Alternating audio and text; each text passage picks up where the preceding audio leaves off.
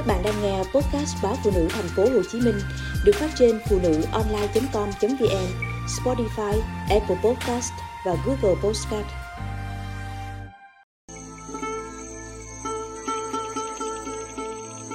Hoa hậu như nấm mọc sau mưa hàng loạt hoa hậu xuất hiện khiến giá trị của danh xưng này tụt giảm trong lòng công chúng.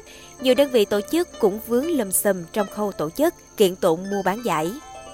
Chung kết Hoa hậu Việt Nam 2022 diễn ra tối ngày 23 tháng 12, khép lại mùa nhan sắc năm nay, khi Nghị định 144-2022 NDCB quy định về các hoạt động biểu diễn nghệ thuật, thi người đẹp, người mẫu có hiệu lực năm 2022, Việt Nam đã có 25 cuộc thi Hoa hậu, thay vì mỗi năm chỉ có hai cuộc thi như trước đây.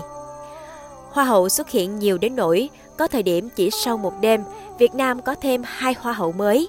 Nhiều công ty không chỉ tổ chức một mà rất nhiều cuộc thi trong năm như Sang Vàng, Hoa hậu Việt Nam, Hoa hậu Thế giới Việt Nam, Hoa hậu Hòa bình Việt Nam, Unimedia, Hoa hậu Hàng vũ Việt Nam, Hoa hậu siêu quốc gia Việt Nam, Hoa khôi sông Vàm, vân vân.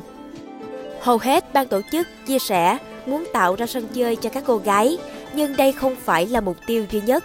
Lợi nhuận thu về từ các sân chơi này có thể rất lớn, trong đó nguồn thu lớn nhất có thể dễ thấy là từ nhà tài trợ, đặc biệt với những cuộc thi ở chiếu trên.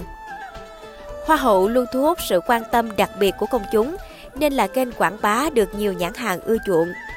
Nhìn số lượng nhà tài trợ cho một cuộc thi có thể ước tính sơ bộ về nguồn thu của các đơn vị tổ chức. Có thông tin số tiền của nhà tài trợ Kim Cương đã lên mốc 10 tỷ đồng, nhà tài trợ vàng, nhà tài trợ bạc cũng móc hầu bao từ 3 đến 5 tỷ đồng. Bà Phạm Kim Dung, CEO Sang Vàng cho biết, các cuộc thi do đơn vị này tổ chức thường không chi dưới 60 tỷ đồng.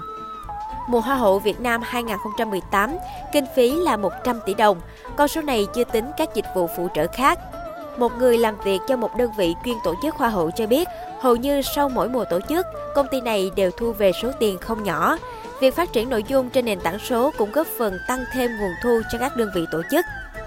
Bên cạnh đó, khi nắm quyền quản lý các cô gái sau đăng quang, đơn vị tổ chức, quản lý cũng được ăn chia phần trăm lợi nhuận từ các hợp đồng quảng cáo, làm việc của họ. Với những mối lợi dễ thấy này, chắc chắn các cuộc thi Hoa hậu vẫn sẽ tiếp tục sôi động trong thời gian tới. Trên nhiều diễn đàn nhan sắc, khán giả bày tỏ sự ngán ngẩm khi Hoa hậu xuất hiện ngày càng nhiều, đến mức thật khó để nhớ được tên, danh hiệu của các người đẹp đăng quang. Chất lượng của các cuộc thi không đồng đều, những cuộc thi mới tổ chức lần đầu, chất lượng thí sinh thường rất thấp, khâu tổ chức của nhiều sân chơi thiếu chuyên nghiệp, sơ sài. Việc cấp phép dễ dàng dẫn đến nhiều ban tổ chức cũng không thực hiện nghiêm lịch trình tổ chức. Một số cuộc thi liên tục lùi lịch tổ chức, thậm chí đến nay vẫn chưa diễn ra. Trong khi đó, một số cuộc thi lại thay đổi thành phần giám khảo, ban chuyên môn, tạo nên hình ảnh lộn xộn, bát nháo. Mỗi cuộc thi đều được ban tổ chức gắn với mục tiêu hỗ trợ cộng đồng, thúc đẩy phát triển du lịch. Tuy nhiên, nhiều ban tổ chức nói không đi đôi với làm. Những lùm xùm xảy ra liên tục cũng khiến các cuộc thi hoa hậu xấu đi trong mắt công chúng. Hồi tháng 9, Cục Cảnh sát Hình sự Bộ Công an khởi tố tạm giam Lê Hoàng Long, 31 tuổi, quê Hải Phòng, về hành vi môi giới mại dâm. Trong đường dây này, có những người đẹp từng đoạt giải cao tại các cuộc thi nhan sắc trong nước. Một số sân chơi bị biến thành nơi đổi chát, mua bán danh hiệu. Nổi cộm nhất là vụ Á hậu 3 Hoa hậu quý bà Việt Nam toàn cầu 2022 Đặng Thị Hương, 35 tuổi, quê Bà Rịa Vũng Tàu, tố ban tổ chức cuộc thi mua bán giải. Đây không phải là lần đầu thực trạng này xảy ra ở các cuộc thi Hoa hậu trong nước. Vụ tranh chấp tên gọi Hoa hậu Hòa bình Việt Nam giữa công ty Sang Vàng và công ty Minh Khang dẫu đã hạ màn nhưng cũng là vết đen trong bức tranh thi nhan sắc nhiều chương trình cuộc thi tổ chức chui hoặc được cấp phép nhưng thực hiện không đúng nội dung thông báo.